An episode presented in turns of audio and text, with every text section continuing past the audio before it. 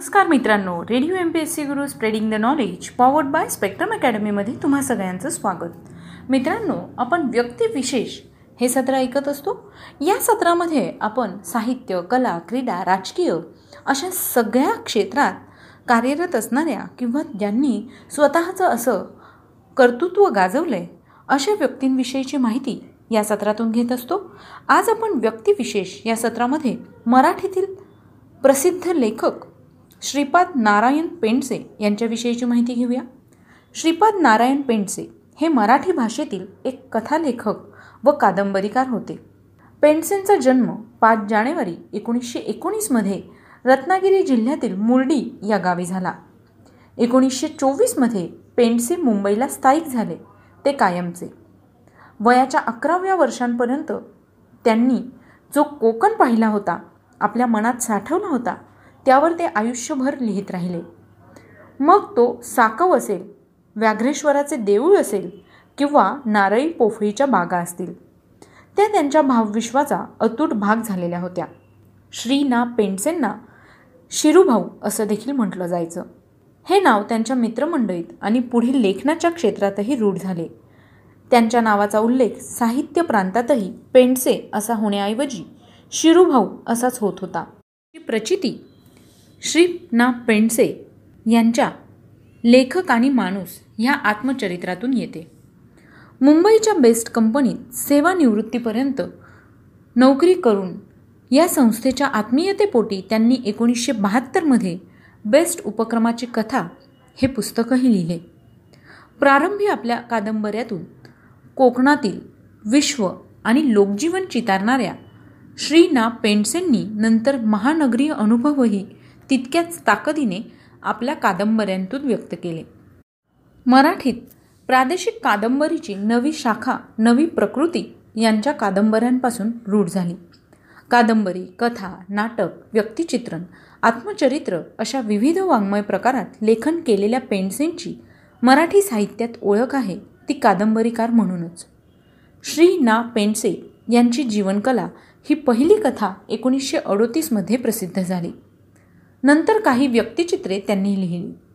खडकावरील हिरवळ हे त्यांचं व्यक्तिचित्रणात्मक पुस्तक एकोणीसशे एक्केचाळीस साली प्रकाशित झाले.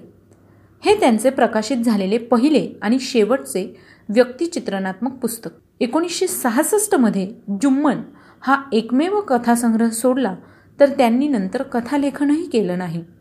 व्यक्तीचा शोध व्यक्तिमनाचा समग्र विचार हे त्यांच्या लेखनामागील प्रधान सूत्र होते.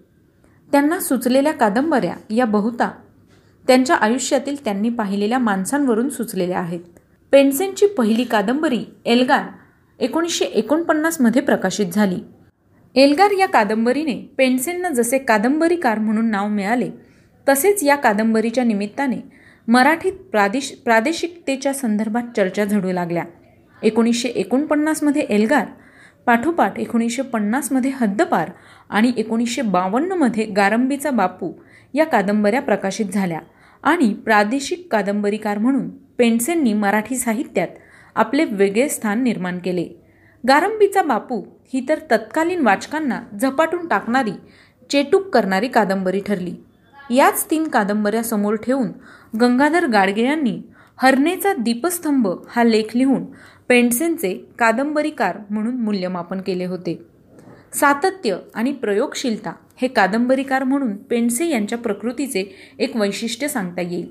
मधल्या काळात एकोणीसशे चोपन्नमध्ये हत्या एकोणीसशे सत्तावन्नमध्ये यशोदा एकोणीसशे एकोणसाठमध्ये कलंदर या तीन कादंबऱ्या आणि यशोदा व राजमास्तर ही दोन नाटकं त्यांनी लिहिली.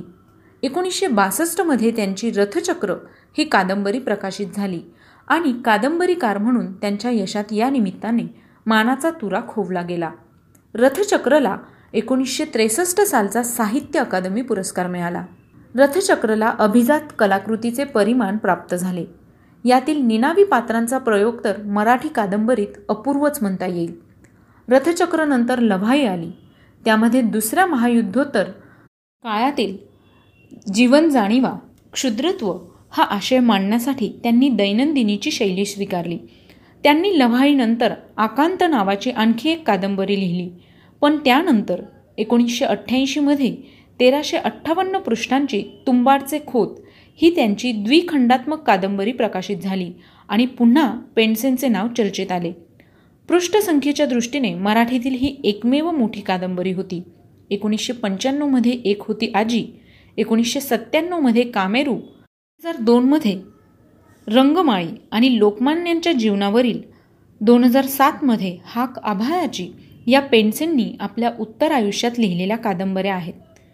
कादंबरी लेखनासोबतच पेन्सेननी नाट्यलेखनही भरपूर केले आहे. त्यांनी आपल्या हयातीत अकरा नाटके लिहिली. त्यातील राजे मास्तर यशोदा गारंबीचा बापू असं झालं आणि उजाडलं आणि रथचक्र ही नाटके त्यांच्याच कादंबऱ्यांवर आधारित होती. याशिवाय महापूर संभुसाच्या चाळीत चक्रव्यूह शोणार बंगला पंडित आता तरी शहाणेभा डॉक्टर हुद्दार ही वेगळ्या पिढीतली नाटके. त्यांची नाटके आणि कादंबऱ्या या दोन्हीही सारख्याच लोकप्रिय आहेत. त्यांच्या नाटकात कोणती ना कोणती समस्या असते. प्रेक्षकांच्या विचारशक्तीला चालना देणारे विचार त्यांच्या नाटकात असतात. संवाद मोठे प्रभावी व सहज सुंदर असतात. एखाद्या समस्येच्या मुळाशी खोल खोल जाणे हा त्यांच्या प्रतिभेचा विशेष होता. श्री ना पेंडसेंना त्यांच्या लेखनासाठी अनेक पुरस्कार मिळाले. त्यात महाराष्ट्र शासनाचे पाच पुरस्कार हद्दपार हत्या कलंदर संभुसाच्या चाळीत व चक्रव्यूह याचबरोबर साहित्य अकादमी पुरस्कार महाराष्ट्र फाउंडेशनचा जीवनगौरव पुरस्कार प्रियदर्शनी पुरस्कार लाभसेटवार साहित्य सन्मान पुरस्कार कुसुमाग्रज प्रतिष्ठानचा जनस्थान पुरस्कार हे काही उल्लेखनीय पुरस्कार त्यांना मिळाले. श्रीना पेंडसे यांनी लिहिलेलं साहित्य अन्य भाषात देखील अनुवादित झाले. यामध्ये हद्दपार गारंबीचा बापू हत्या कलंदर रथचक्र हे गुजरातीत भाषांतरित झाले आहेत. त्याचबरोबर गारंबीचा बापू रथचक्र हे हिंदीत जुम्मन आणि रामशरणाची गोष्ट तेलगूमध्ये तर गारंबीचा बापू ह्याचं इंग्रजीत देखील भाषांतर झालं आहे.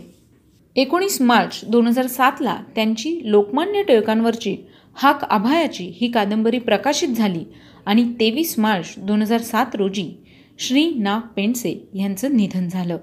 तर मित्रांनो हे होतं आजचं व्यक्तिविशेष हे सत्र. तुम्हाला आमचं व्यक्तिविशेष हे सत्र कसं वाटलं? यामध्ये सांगितलेली माहिती तुम्हाला कशी वाटली? याबद्दल तुम्ही तुमचा फीडबॅक आम्हाला नक्की कळवू शकतात. त्यासाठी आमचा व्हॉट्सअप क्रमांक आहे शहाऐंशी अठ्ठ्याण्णव शहाऐंशी अठ्ठ्याण्णव ऐंशी. म्हणजेच eight six nine eight eight six nine eight eight zero ऐकत रहा radio M P S C Guru spreading the knowledge powered by spectrum academy